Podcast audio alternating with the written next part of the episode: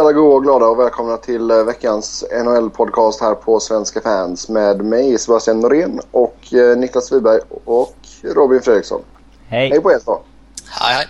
Ja, vi är mitt uppe i eh, konferensfinalen här och vi ska grotta ner oss i Boston-Pittsburgh först. Där Boston slaktade Pittsburgh i natt och leder med 2-0 i matcher. Någon som vill ta den här pucken först?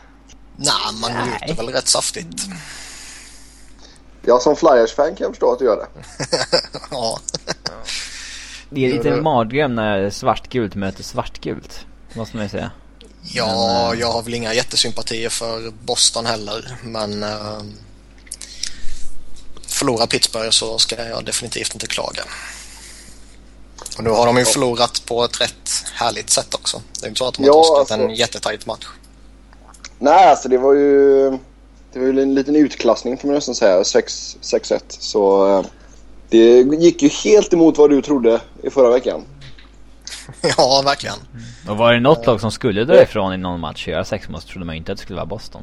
Nej, då trodde man att det skulle vara Pittsburgh. Men Niklas sa ju det. Nej, det här blir en jämn matchserie och det blir inte mycket mål. Och... Ja, det tror jag nog i princip allihopa hade trott på förhand. Um, jag trodde Pittsburgh skulle göra sig lite mål men uh, det hade de ju inte gjort. Det, det som är lite anmärkningsvärt är väl att båda matcherna faktiskt har varit rätt tydliga segrar. Mm. Mm. 3-0 i ett slutspel i konferensfinal får man väl ändå se som en väldigt, väldigt säker seger kan jag tycka. Ja, absolut. Det håller jag absolut med om.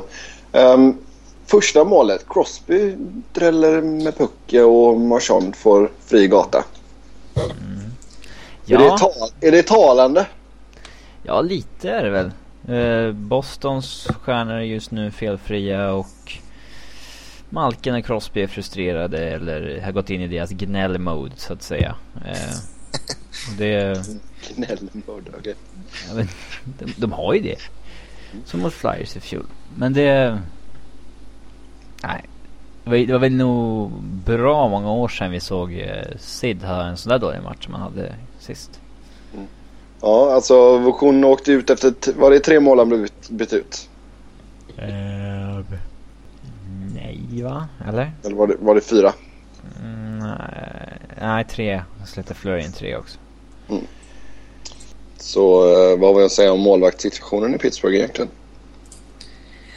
Men det, är väl, det var ju ett frågetecken redan innan eh, i hela slutspelet och eh, ja, innan den här matchserien också. Uh, och jag minns att jag skrev inför slutspelet och kanske till och med inför denna serien eller om det var mot Ottawa, det minns jag inte. Men att det är få saker inom Penguins som kan kosta dem en matchserie. Om man tittar på deras eget lag och deras egna insatser. Men målvaktspositionen är ju en av de få sakerna och kanske den största faktorn också. Ehm, det känns som att både Bocon och Fleury som vi har varit inne på i, tidigare avsnitt har en högsta nivå som definitivt kan bära ett lag till en kupp. Och det har ju Fleury gjort tidigare, om än för en hel del år sedan. Men de har också en lägsta nivå som gör att ehm, de kan förlora en matchserie utan att egentligen ha en, vara nära att kunna hota. Ja, alltså nu vänder ju serien och så går, åker vi ju till Boston nu för de nästa två matcherna. Så jag menar hur, hur ska Pittsburgh ta sig ur det här hålet man nu har grävt för sig själva? Nej, men det är upp till Crosby och Malkin. Uh, till viss del, eller beroende på hur man ser på det, till stor del så är det ju de som har grävt den här gropen, om man säger så. Eh, de två kan vinna en matchserie åt Pittsburgh men de kan också se till att Penguins förlorar om de håller på på det sättet som de gjort hittills och som de gjorde i, i fjol mot Flyers som uh, Robin redan nämnde för några minuter sedan. Um, om man ska överdriva lite så Pittsburgh lever och dör lite med Crosby och Malkin. Kan jag tycka. Mm, Robin, har du någonting att tillägga? Nej, förutom att um det är klart att Boston har uh, gjort det jävligt bra med Chara mot Malkin och Bergeron mot Crosby. Men det är nästan oavsett vilka spelare man sätter på Crosby och Malkin så är de tillräckligt individuellt skickliga för att kunna göra mycket bättre ifrån sig. Alltså det det handlar om det är ju att minimera deras produktion. För det är ju som du säger, man kan ju aldrig hindra dem helt och hållet. Mm. Förutom eh, då genom att skada dem. På, men då drabbas man sannolikt själv också av både utvisningar och avstängningar och grejer. Så det, det får man själv ta ställning till om det är ett bra eller dåligt sätt att få stopp på dem.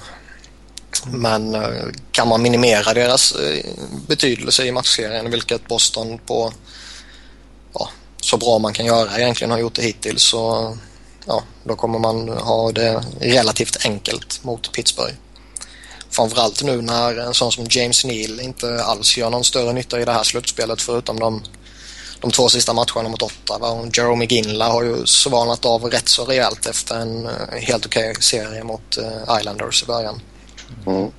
Alltså vi har ju sett här att jag menar, Penguins har inte försökt ta den liksom, fysiska matchen mot Boston och det, det har inte slagit så väl ut.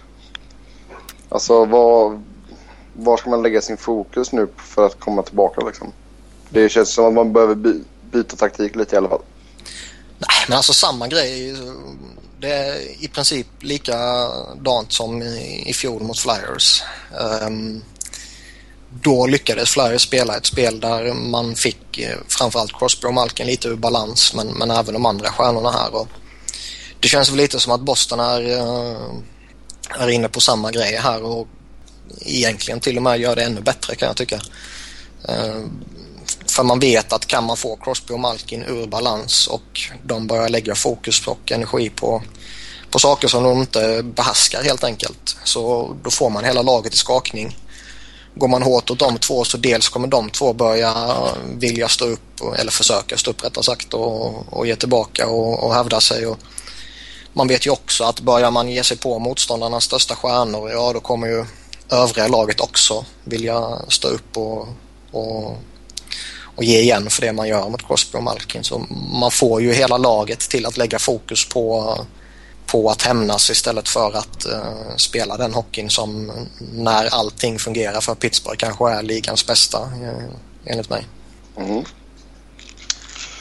Ja, vad tror ni nu då? Alltså två matcher i Boston. Kommer Boston ta detta ganska lätt eller vad? Alltså jag har oerhört svårt att se Pittsburgh bli svepta. Alltså det har de ett för bra lag för att bli. Jo men samt, samtidigt så har de ju sett bedrövliga ut två matcher nu. Ja, men det talar nog mer för att de inte ser bedrövliga ut i match 3-4. Alltså, sådär bra lag kan inte vara bedrövliga i hur många matcher som helst. Eh, jag tror väl att de kanske vinner match 3, torskar match 4 och sen ja, torskar väl match matchen efter det kanske. Men ja, det är nog oerhört svårt att komma tillbaka från 0-2 när man dessutom har torskat de två första på sin hemmaplan. Det... Och sen så oavsett vad de gör med Crosby och Malkin och sådär. De, de kommer snegla bakåt lite mot vem som står i kassen och hur, vi, hur det går för honom. Och det är liksom ingen trygg situation. Och det Nej. tror jag smittar av sig. Uh, vem tror ni kommer få stå nu i match tre då? Har Vokun gjort tillräckligt för att bli jag, jag, jag tror att de har sagt Vokun. Tror jag. Jag har faktiskt inte sett om de har uttalat sig om det men äh, egentligen känns det väl som att det inte spelar någon roll vem man sätter. Um, när man är i den situationen som man är nu och jag tror ju att fortsätter man bara på samma sätt som det varit hittills så kommer ju Boston vinna minst en av de två kommande matcherna och leder Boston med 3-1 mot Pittsburgh då tror jag inte man tappar det.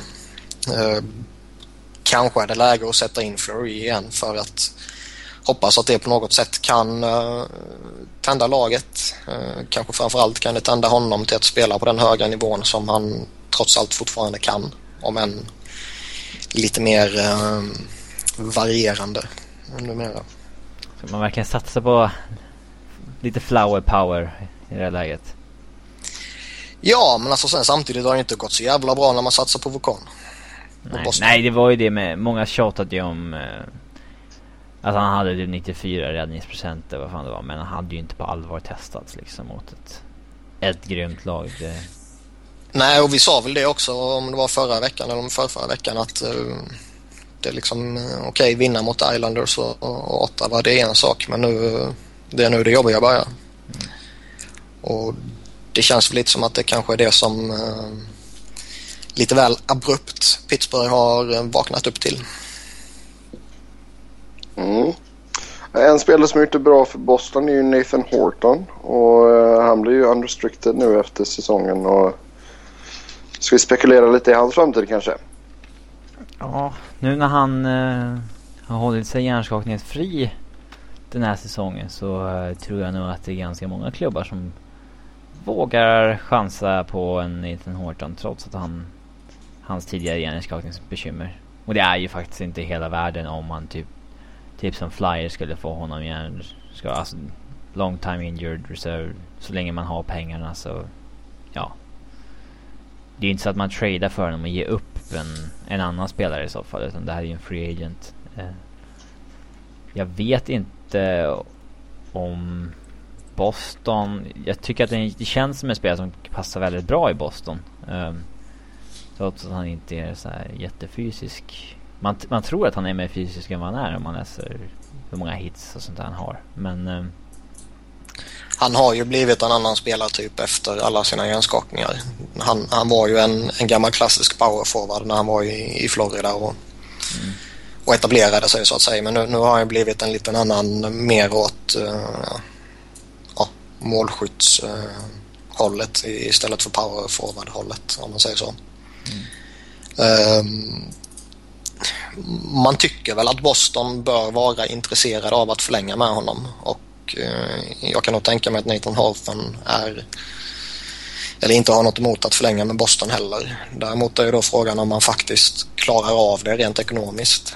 Um, man har lite mer än 6,5 miljoner i cap space till, till nästa säsong och Visserligen inräknat Mark Savard.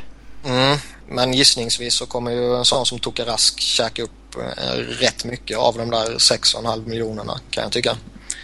Eh, och sen har man då en sån som Andrew Ferrens som man kanske också vill skriva kontrakt med och lite sådana här småsaker och sen kanske man vill gärna vill ha lite utrymme beroende på vad som händer vid, vid skada och kanske plockar man upp någon från öppna marknaden och sånt där för att fylla ut bottom six eller något sånt där och då försvinner någon miljon här och där. Och helt plötsligt så måste man börja käka upp Marks Awards eh, löneutrymme utan att eh, ha skrivit med Holmgren. Så det, de har lite att pussla med där känns det som. Um, ja, det är många lag som kommer få det. Alla lag som har varit typ topp 15 i lönelistan kommer ju få problem nu när taket sjunker. Ja, så är det. det... Så är det spontana känslan är väl att Hofen kommer uh, testa marknaden. Sen är det väl inte alls omöjligt att han uh, signar med Boston igen. Men uh, jag skulle inte bli förvånad om han kollar läget på marknaden. Skulle ni vilja ha honom i ert lag? Beroende på pris, ja. Sen är det alltid lite känsligt att med tanke på hans historik ge honom en väldigt framträdande roll. Alltså att han ska bli en, en, en, del av en första kedja till exempel. Och sen helt plötsligt är han borta halva säsongen med en hjärnskakning. Det, det blir ju alltid lite, lite känsligt och lite snack och lite spekulationer och, och så när man eh, skriver kontrakt med den här spelaren. Även om en sån frånvaro kan drabba vilken spelare som helst i ligan givetvis. Mm, jag håller med dig där Niklas. Men jag tror att han kan få ett rätt eh, saftigt kontraktserbjudande på en något suspekt marknad den här sommaren. Ja, det är en ganska alltid... kass free agent pool. Ja, och kan man då få in en bevisad målskytt så tror jag att rätt många lag kan vara redo att uh, spendera rätt stora pengar på honom. Han kommer ju inte gå under de fyra miljonerna han har nu i alla fall. Nej, Nej. han kan nästan få, alltså med tanke på, äh, trots att taket sjunker, men med tanke på att han är förmodligen det hetaste på marknaden så... Ja, han skulle lätt kunna få ut 5,5 eller någonting om han... Men det tror jag, det är ju den lönen han har nu på mm. sista året här på det här kontraktet. Mm. Alltså long term 5,5. Mm. Det, det, det, tror jag också är uh, någonstans som man får Det är klart att det är ett överpris, men det är free agent priser. Det är alltid överpris när man skriver med en free agent, så är det ju. Mm. Mm. Sen får vi se lite hur den nya cap-spacen eh, kommer att ställa till lite också för vissa lag. Så det är nog inte lika många lag som kommer med i jakten som om det hade varit om vi hade varit kvar i lönetaket vi har nu. Nej, det är en god poäng. Så är det definitivt. Uh, det är sen finns det ju alltid många som lag... måste dumpa sen. Det är många som måste dumpa men sen finns det samtidigt många lag som har jättestort med utrymme och som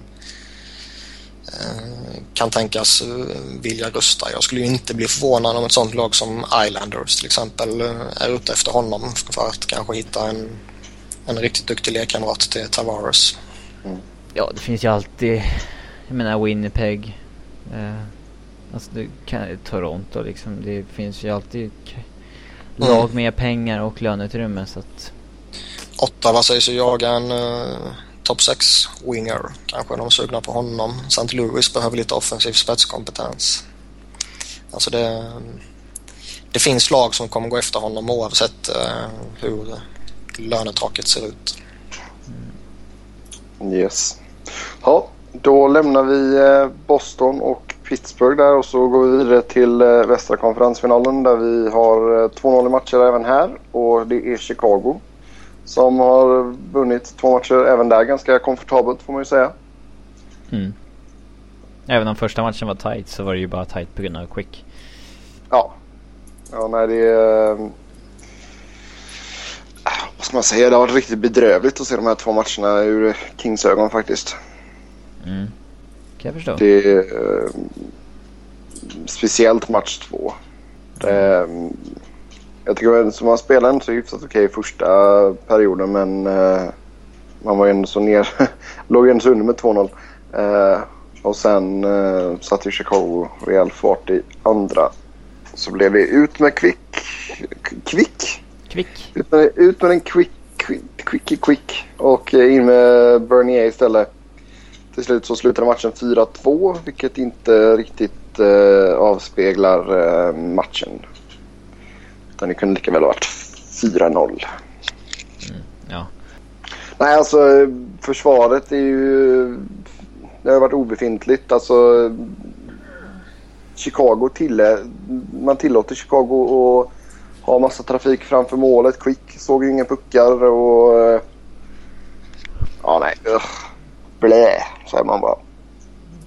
Okej. Okay. Ja. Klockren analys. ja, det var min lilla rant där. Blä. Nej, men alltså, om man, eh, om man tittar på det lite mer objektivt så jag menar liksom...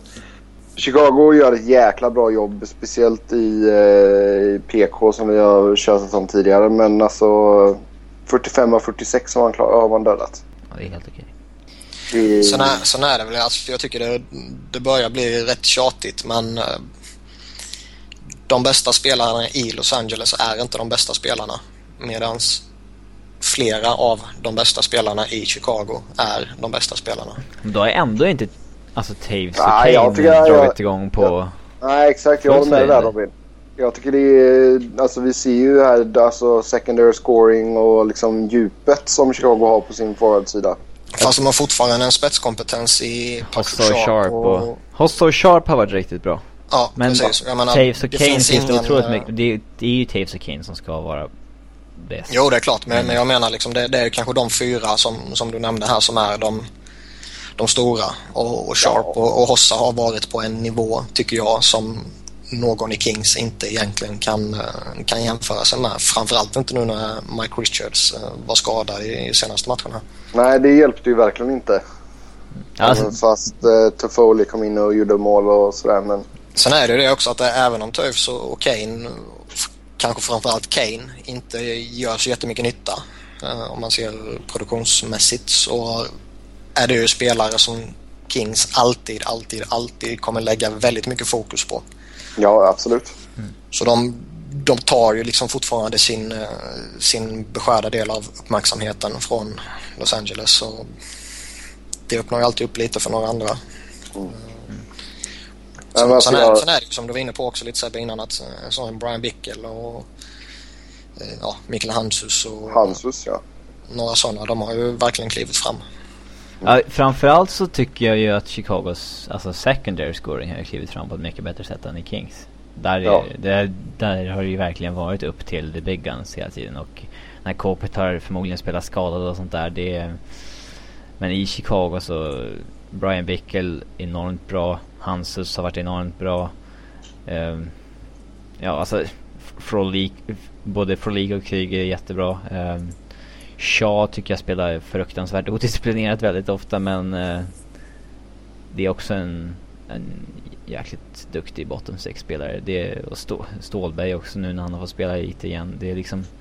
Det finns ingen eh, kedja som man just nu liksom kan andas ut lite när de är inne. Nej. Nej, alltså Chicago, det, de ska ha jättemycket cred alltså. Som samtidigt så... Det här förvånar inte mig, alltså som ens har sett uh, alla Kings matcher. Alltså, för de har varit helt otroligt värdelösa på bortais under hela slutspelet. Mm. Det, jag, jag först, alltså man blir liksom helt... Man, man fattar inte varför det är sån skillnad. Jag menar, man, om vi går tillbaka till grundserien då. Man har alltså 14 raka hemmavinster. Eller är det 13? Ja, 13 eller 14 raka hemmavinster. Jag tror det är 13. Um, ehm, men samtidigt så har man liksom varit helt totalt värdelösa på bortais. Mm. Så um, det förvånar mig inte ifall de vinner båda hemmamatcherna.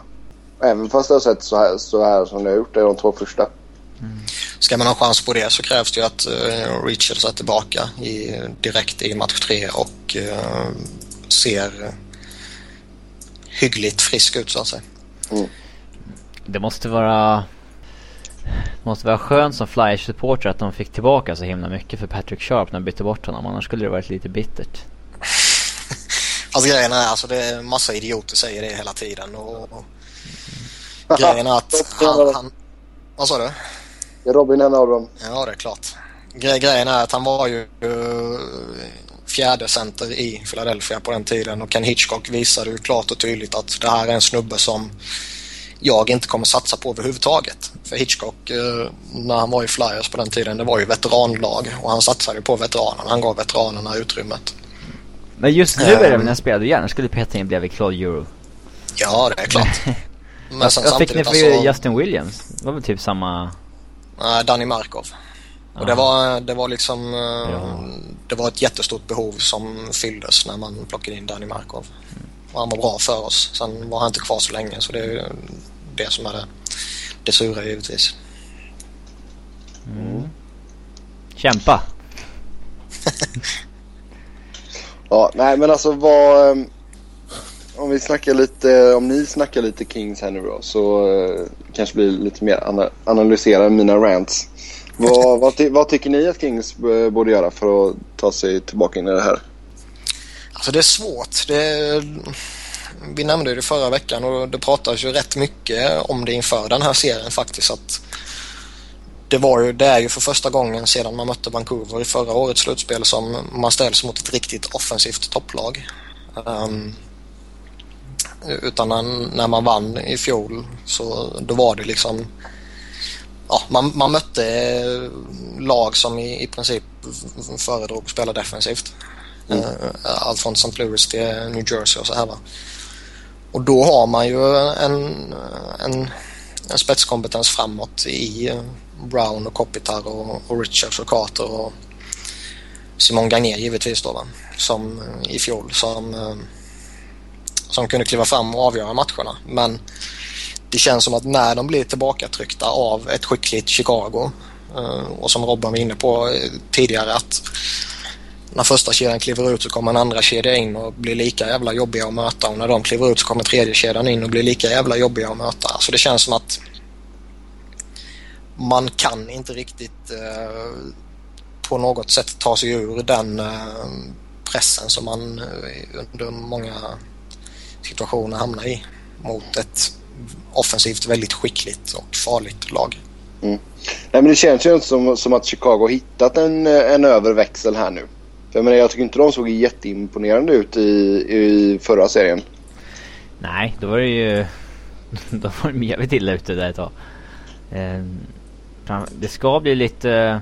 Nu är ju Kings inte ett superoffensivt lag så att Corey Crawford har fortfarande inte riktigt testats på eh, så mycket. Skulle Chicago ha mött ett, typ Pittsburgh eller någonting skulle det vara kul att se den defensiven sättas på prov.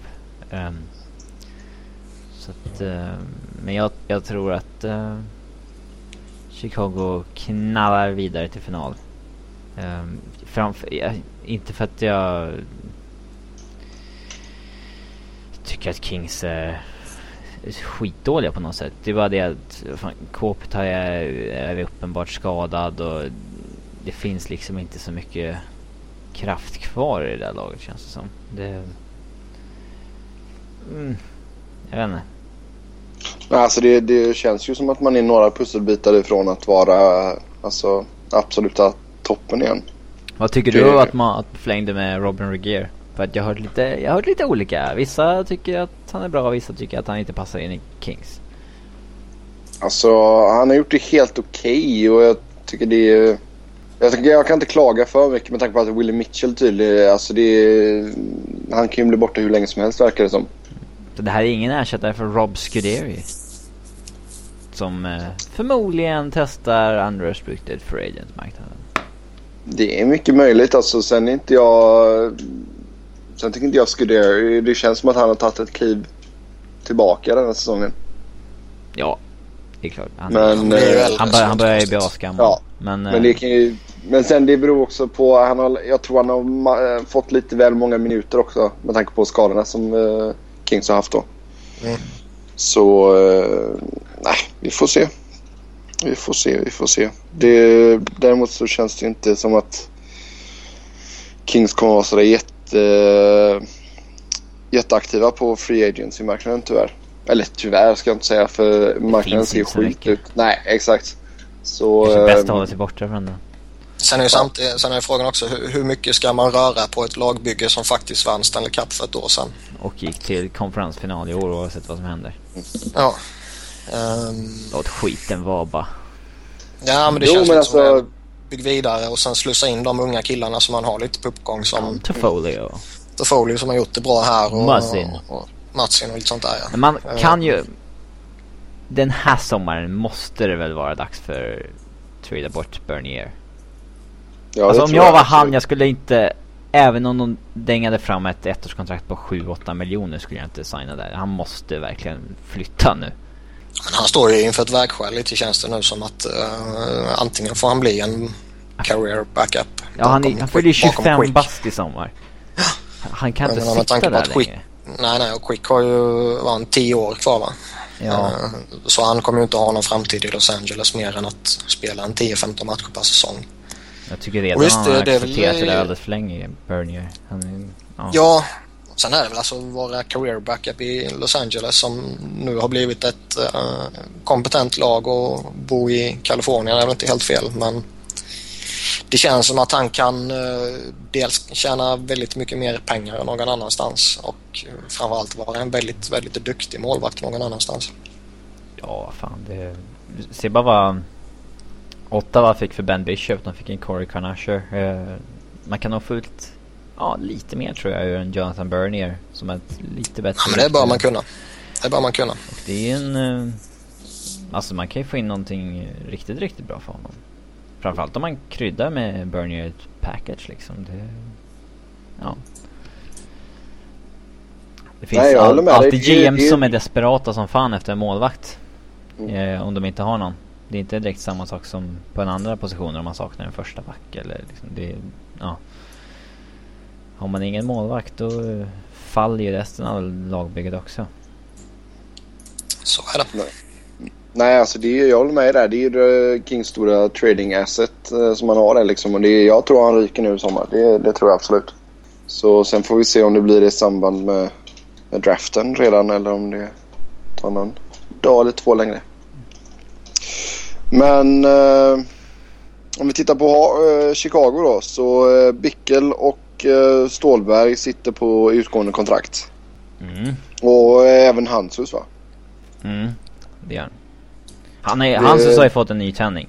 Han, han såg Ja, ju trött absolut. ut i San Jose. Som att han var på nedåtgång och sådär. Men han, han har fått en ny tändning. Eh, Hansus är kung.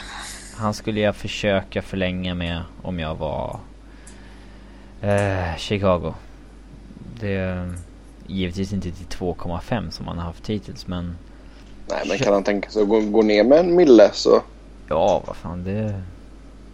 Ha en centeruppsättning med Taves, Bolen, Hansus och Kryger Det är helt okej. Det Men eh, Stålberg, UFA mm, Jag vet inte, han har inte ens tjänat miljonen hittills. Han ska väl upp på typ, han skulle väl kunna få tre på marknaden liksom om han tog det bästa ekonomiska erbjudandet bara.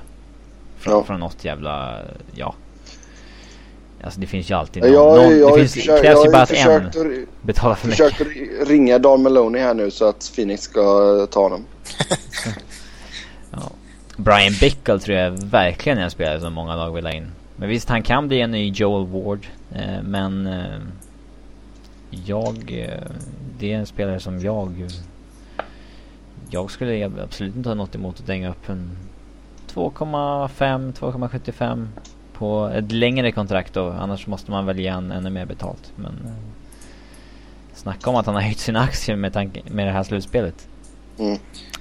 Ja, frågan är ju hur eh, goda förutsättningar Chicago har att faktiskt eh, behålla de här också. Alltså Bickel ja, de har inte jättemycket några miljoner på marknaden. Och, nej, nej, och Stålberg som du sa, han kommer ju säkert ligga kring två miljoner på öppna marknaden gissar jag. Och man har Kryger man kanske ska förlänga med. Man har kanske Hansus som förtjänar en kontraktsförlängning kan jag tycka. Mm. Alltså man ligger ju redan över... Man har Nick Leddy som ska förlängas och lite sånt här. Man har en andra målvakt som man måste signa. Och de har ju signat Ant Antiranta. Mm. Ja, det är förstås en... Och då är frågan hur... Eh, om man vill släppa in honom i NHL direkt eller om man vill ge honom lite tid i AHL till att hitta den lilla rinken och bla bla bla. Jag tror att han hamnar i NHL direkt. Han har varit så bra helt enkelt i både VM och i Finland. Men jag...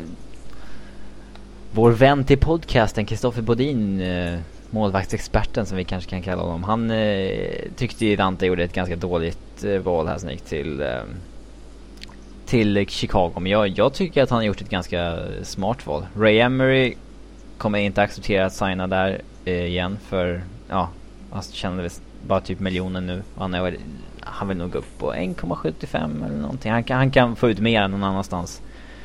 Och är man andra målvakt så kan man få ut mer pengar någon annanstans så då går man ju dit. Um, och uh, Corey Crawford är ju långt ifrån en alltså en eh, liksom given för, alltså han har inte direkt bevisat att han är en första målvakt. Han är ganska gömt sig bakom ett väldigt bra lagbygge tycker jag. Um, men visst, han, han håller sådär. Men han har också utgående kontrakt nästa sommar uppe i UFA. Skulle liksom Ranta gå in och, alltså det, här, det känns som att han skulle kunna gå in och göra de Pekarin eller Niklas Bäckström när de kom från Finland och liksom ta över det här laget. Eh, och liksom spela i ett bra lag om allt går för det, det, det är liksom ganska öppet på målvaktspositionen i Chicago, tycker jag. Nej, men så är det. Jag tycker också det, som du säger, det är ett vettigt uh, lag att gå till i hans situation. Uh, av de anledningarna som du säger. Plus att det är väl alltid roligare och enklare att kliva in i ett bra lag och göra NHL-debut än att kliva in i ett uh, halvsunkigt lag där man vet att man kommer få spela hela tiden. Mm. Um, men det känns väl lite som att eh, Chicago måste ta några tuffa beslut här. Att man måste släppa någon duktig spelare för... Ja, men det är samma sak som det... när de vann. När de, det måste... Ja, sen har man ju alltid möjligheten att köpa ut någon och, och ja, man köper väl ut Rostislav Wolers kan jag gissa till exempel. Mm. Men uh, utöver honom känns det kanske inte som att man köper ut jättemånga. Det skulle vara Steve Montador kanske. Vem har skrivit det där kontraktet som han sitter på egentligen? Alltså... Det är en bra fråga. Rostislav Vodic.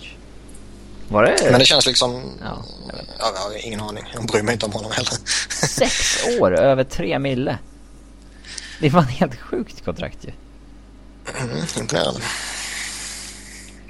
Ja.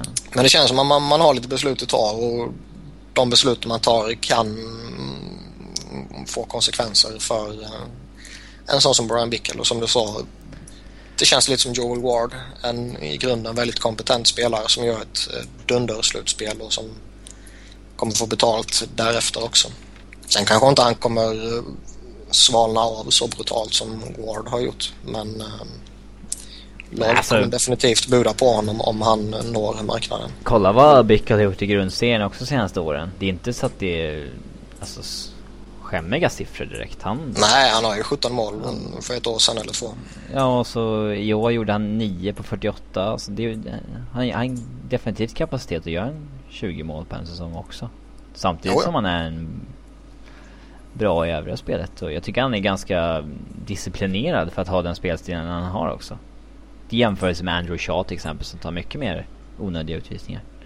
I min känsla i alla fall. Jag har inga stats på det men min känsla när jag kollar på Chicago. Yes, då lämnar vi denna serien.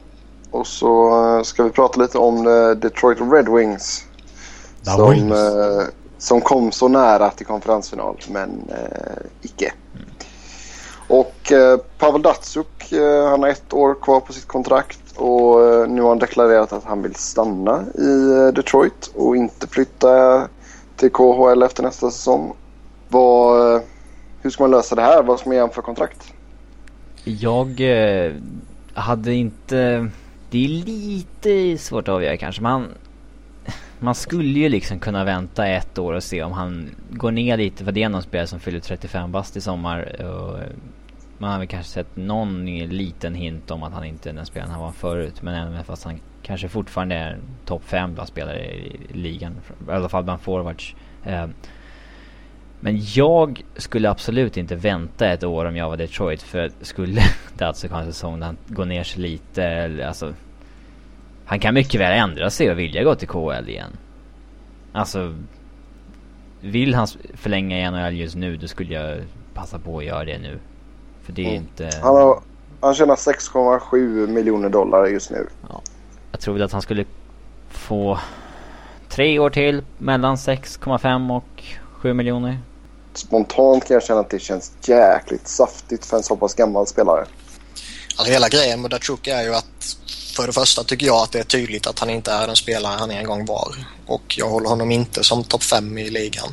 Inte ens bland forwards. Eh, han har fortfarande, eller ja, det beror på om, om man bara tittar på potentiell högsta nivå så har han fortfarande toppklass, absolut.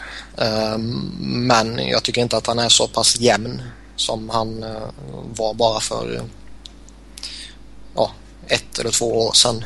Och eh, det finns andra spelare som jag skulle sätta före honom om man skulle göra en rankning där. Så däremot är han ju inte en dålig spelare.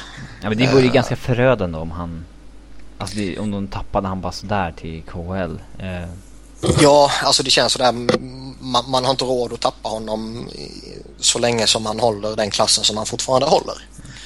Eh, för det känns inte som att Detroit är laget som går ut och gör en blockbuster för att... eh, nej, Ken Holland har aldrig gjort en, en stor trade. Trots att han har varit där sedan 90... Alltså 7 eller vad det är som GM. Han har aldrig gjort en större trade. Det är lite märkligt faktiskt. Men...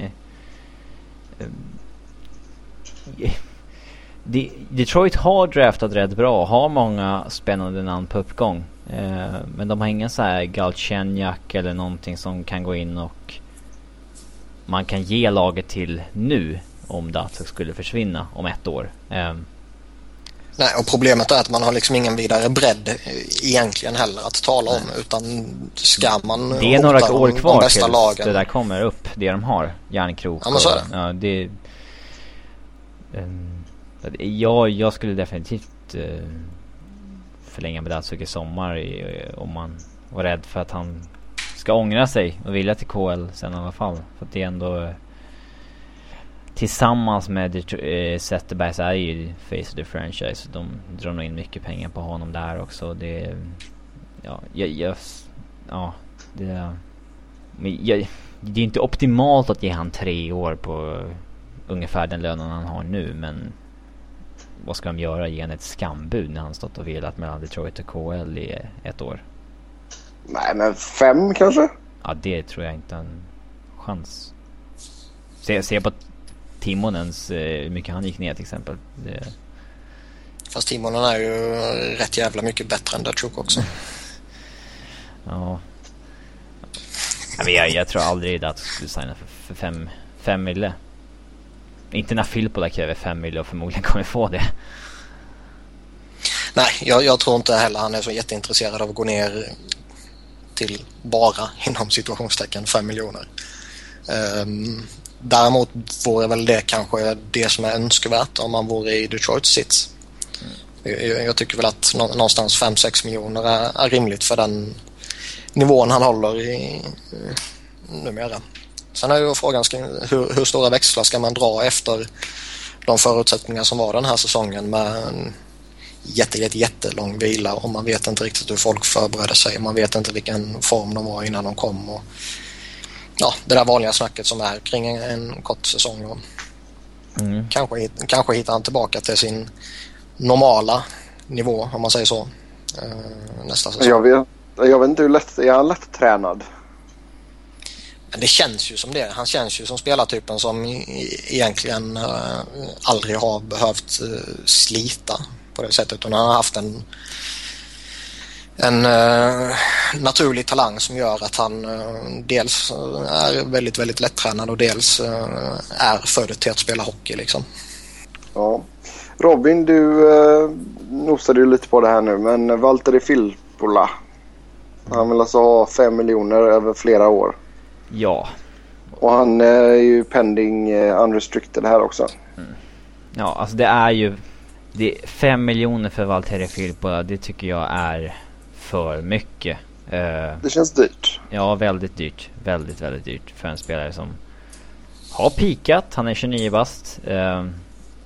Han kommer inte bli bättre. Samtidigt så kommer han förmodligen ha en bättre säsong än han hade i år. Han gjorde 66 poäng i fjol men det är ändå en, å andra sidan den enda gången han har varit över 40 poäng tidigare. Så att det... Mm, det är en jävligt klurig situation för att de tappade Brad Stewart i fjol till helt gratis. De tappade Jiri Hudler helt gratis. Man får inte liksom tappa Filppula också helt gratis. Det är, det är dålig asset management i så fall. Och det, det får liksom inte ske en till nyckelspelare. Eh, det, därför tror jag att man eh, man signar nog honom. Eh, sen om det inte går så jättebra så kanske man byter bort honom eh, senare. Men jag tror inte att man vill tappa en till spelare helt gratis bara sådär. Mm. Niklas? Alltså spontana känslan eh, när man hör namnet och när man hör siffrorna är ju att man ska släppa honom. Om det är det som är det faktiska priset. Um, samtidigt så finns det inte jättemånga offensiva alternativ kvar i Detroit.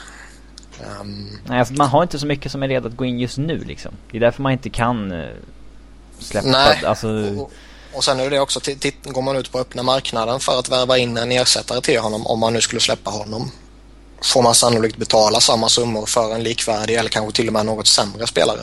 Ja, det...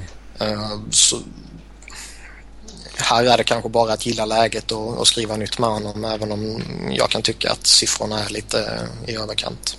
Men alltså Svensk-kolonin kan ju växa. Ta in Stålberg. Ja, det sägs ju faktiskt att Detroit är intresserade av honom. Men det är ju en... Fast Stålberg är ju ingen som går in och ersätter Filppula. Filppula är ju bättre än vad han är. Ja, Filppula är center och... Alltså... Och det känns, framförallt känns det väl som att Filppula faktiskt kan nå en nivå till. Medan Stålberg, ja, det känns som att han, han kommer vara så här bra. What you see is what you get. Ja, men lite så. Mm. Ja, men ja. Filppula har ju funkat bra med Zetterberg i, i fjol. Jag förstod inte riktigt varför man inte, rikt, varför man inte satte ihop dem i år. Uh, man satt i, ja. Jag vet inte men... Uh, ja. Detroit får nog bara gilla i läget och signa om honom. Men jag tror att uh, de får nog... Uh, jag skulle väl kämpa in i det sista för att trycka ner den där lönen och förklara för honom att hur lönetaket går ner också. 5 miljoner under det nya lönetaket, det är ju oh, som om du hade tjänat typ 5,6 i fjol. Eh, det så, då äter du lika stor del av löneutrymmet. Mm. Ja. Och förutom Filppula då så uh, Cleary, Brunner, Miller, White är alla också på utgående kontrakt. White är ju, om Babcock är kvar så är ju White borta, garanterat. Mm. Uh, Drew Miller tror jag också är en spelare man kan tänka sig släppa. Danny Cleary, ja, det är nog kanske dags för honom att lämna. Damien Brunner är ju ett fynd som de hittade i Schweiz. Han vill de ju definitivt ha kvar. Jag, jag, mm. Jag vet, han kan ju hota lite med att testa marknaden eftersom han är unrestricted free agent men... Ja. Jag skulle nog dänga upp ett, ett tvåårskontrakt eller någonting till honom på 2,5 eller... Det tycker jag är rimligt. Du tycker han är värd så pass redan? Ja, alltså framförallt med tanke på att han var en av få som visade att han var, vet, var bra i slutspelet och sådär. Om någonting trodde jag att han skulle försvinna lite då när det blev en mer aggressiv hockey och sådär. Men han... Eh, det är en spelare som jag är väldigt säker på kommer göra över 20 mål per säsong om han spelar i NHL. Framförallt om han spelar med Zetterberg eller Datsuk. Mm. Ja, och sen eh, Andersson, Nyqvist, Kindle och Smith. Eh, de blir restricted free agents. Mm. Och är det folk man ska signa nytt med redan nu? Mm. Eller ska man bara ge dem qualifying offers? Ja. Men det är väl framtiden i Detroit. Mm. Plus de här som ännu inte har kommit in så att säga. Så jag tycker definitivt att... Uh, ja, både Andersson och Nyqvist någonting... har ju utan att vara och, och liksom uppenbart svensk bias så tycker jag att uh, Andersson och Nyqvist har varit riktigt, riktigt bra. Um. De visade väl i slutspel att de var redo för uh, ordinarie NHL-spel. Mm. Uh, Jakob Kind. Smith gillar jag. Kindle tycker jag också visade att han är en en mycket bättre än vad för ett år sedan i alla fall. Kindle. Mm. Och det, det är någonting som man måste bygga på eh, framåt. Eh, man kommer ju alltid till en, till en sits där eh, man måste börja satsa på de egna. Och Detroit har ju, om man går tillbaka en, en drös med år så har de ju haft sin stomme och bara snurrat vidare hela tiden utan att egentligen behövt lotsa in några nya. Och har kanske inte funnits något material för att lotsa in heller förutom vissa spetskompetenser som man har hittat. Och nu känns det som att man är i en liten annan sits och har man väl egna produkter som har visat att ja, men vi är redo, vi klarar det här och vi kan till och med hävda oss mot, mot topplagen. Då, då tycker jag definitivt att då är det bara att slussa in dem.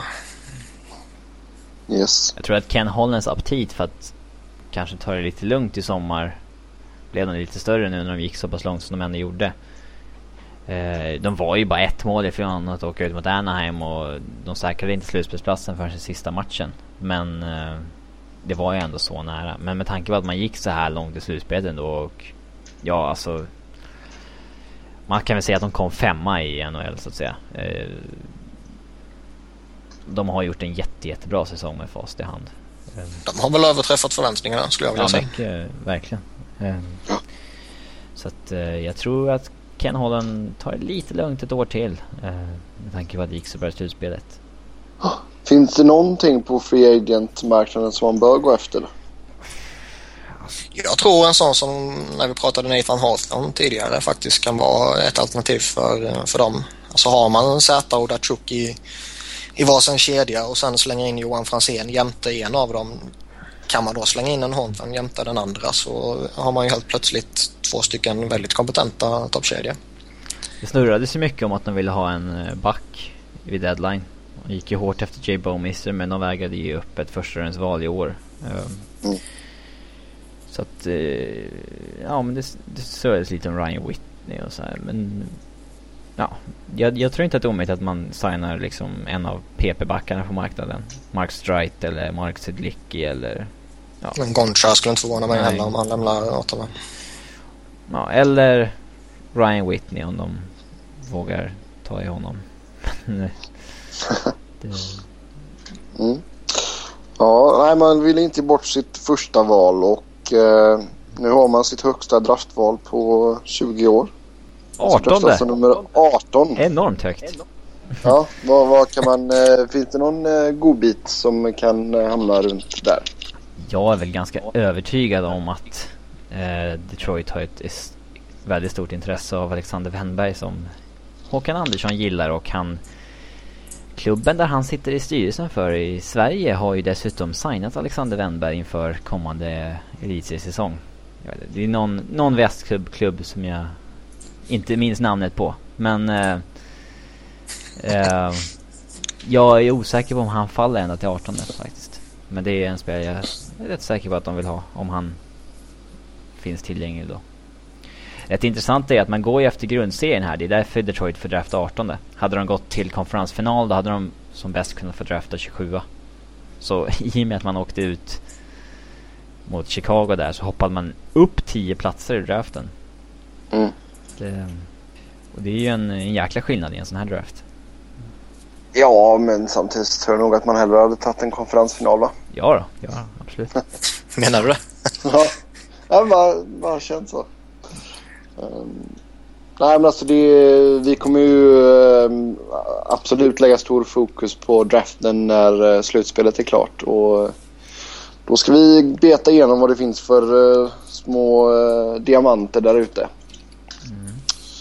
Mm. Då ska vi prata om uh, New Jersey Devils och... Um, jag gillar Ni- Niklas fråga på, på körschemat här. Kommer Devils vara ett av NHLs sämsta lag nästa år? Nu är det ju faktiskt så att det är Robin som har skrivit körschemat idag för jag var Oj. upptagen. Så där Det är ja. därför det är så mycket svordomar i den här körschemat. Eh, Så Har du tänkt på hur många gånger det står fan? Ber jag om ursäkt Nej. till, till, eh, till Niklas och så får Nej, han... det är ingen fara. Så Jag får han- jag står bakom det du- statementet. Du, du får börja med att svara på den här väldigt ledande frågan av Robin. Ehm, alltså det känns lite som att det i dagsläget är väldigt, väldigt svårt att uh, sia om Devils med tanke på att jag tror De har ingen att under så kontrakt. Man vet ju inte vad Nej, de har precis. för trupp nästa år. så, så mycket beror på vad som händer i sommaren. Alltså, säg att Patrik Elias väljer att avsluta karriären någon annanstans i en riktig, riktig contender om han lyckas hitta en sån och Clarkson kanske signar dyrt någon annanstans. Då ser ju helt plötsligt laget väldigt, väldigt suspekt ut. Och då tror jag definitivt att, eh, ja, Brodeur, Henrik Det var hade en tveksam säsong. Jag tog nästan ett steg Det- bakåt. Det finns många frågetecken, så är det. Och ehm, skulle man tappa några av sina nyckelspelare om trenden för de senaste åren fortsätter, man tappar ju varenda UFA nästan Ja, av det, värde. Då, då tror jag definitivt man kan bli ett topplag, eller förlåt, ett bottenlag. Eh, och verkligen hamna nere i skiten. Men skulle man samtidigt eh, skriva nytt med Elias och Clarkson stannar och de här som har varit lite halvdana, de, de du nämnde där och en sån som Volchenkov, om han hittar någon hyfsad form igen och, och lite sånt där då känns det definitivt som att man är ett lag för slutspel och tar man sig väl till slutspel då kan mycket hända. alltså det är ju en jobbig sommar för Lula Murillo. Men samtidigt så skulle, skulle de få hålla kvar ett hyfsat lag så känns det ju som att Lou han har ju liksom någon stabilitet i hela den där uh, klubben som gör att de aldrig liksom skämmer ut sig i alla fall. Uh, om de inte uh, tappar allting i sommar. Allt till marknaden liksom. Då är det ju godnatt. Då kan de lika gärna flytta till Seattle och börja om. Men, ja, jag vet inte. Jag, jag, jag, jag tror att de blir kassa nästa år. Om jag får säga idag. Det är ju sex stycken spelare som eh, är UFA och sex stycken som är RFA. Har du en lista på det Robin? Ja, RFA är Diagostino, Josefsson, Henrik, Loktionov, Sislo, Pessonen. UFA har vi Patrick Elias, Subrus, Clarkson, Steve Sullivan, Ponikarovski, Kostopalos. Sen har vi en UFA i backsidan i Sidlecki och Peter Harold. Men det... Att det är bara två forwards under kontrakt som tjänar över en miljon säger en del om att det ser rätt tunt ut där. Mm. Det är ju bara Sajak och Kowalczak. Ja, Kowalczak, eh, eller Kowalczak. Eh, enda spelaren eh, som är forward som låg på topp eh, 30 över eh, mest istid under grundserien. Mm. Han spelar mycket. Mm. Det kan vi bekräfta. Spelar, väl, spelar väldigt mycket. Jag kan bekräfta att han spelar väldigt mycket. Nej men alltså det känns väl som ska man få ut mest av honom så ska inte han vara på isen hela tiden liksom. Jag tror väl lite tvärtom. Han ska Alltså, ska, ska man få ut mest av Kowalczuk ska man hålla honom på bästa möjliga humör. Och hålla honom på bästa möjliga humör det gör man genom att låta honom ha sina fria tyglar och låta honom spela två minuter powerplay och låta honom eh, spelar väldigt mycket i 5 mot 5 också och, och så vidare och så vidare. Eh, framförallt är man ju i en situation nu där man inte längre kan förlita sig på kollektivet eh, med vissa spetsar här och där som man eh, som man gjorde när man var som allra bäst för några år sedan. Utan nu är det ju, nu måste man ju förlita sig på att eh, Kowalczyk och fortfarande Brodeur i och för sig kan, kan vinna matcherna åt dem. Om man ska hårdra det väldigt mycket. Mm. Men alltså om, vi, om den här listan då som Robin äh, rabblade upp här. Alltså vilka bör man behålla och vilka kan man behålla? Alla man kan i stort sett tycker jag. Men det har man i alla fall ett gediget lag. Tycker jag. Det, det är nog inget namn jag ser där som jag direkt tycker att den borde de skicka åt helvete. Det, inte vad jag kan se.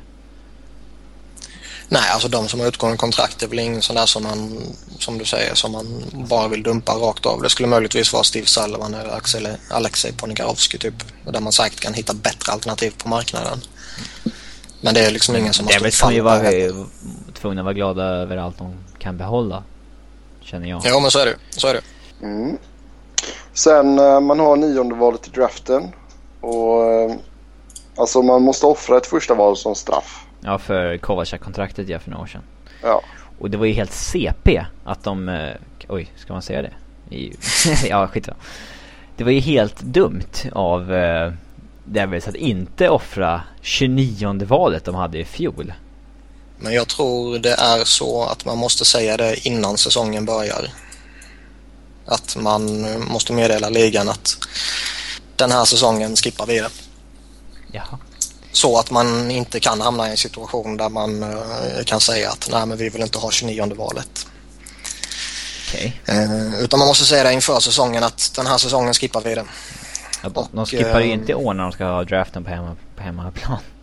Nej, nej, det är ju garanterat. Det, det behåller de ju till 100 procent. Och nästa år är ju... Nu är det möjligt att de är skitdåliga, så då måste de ju behålla det också.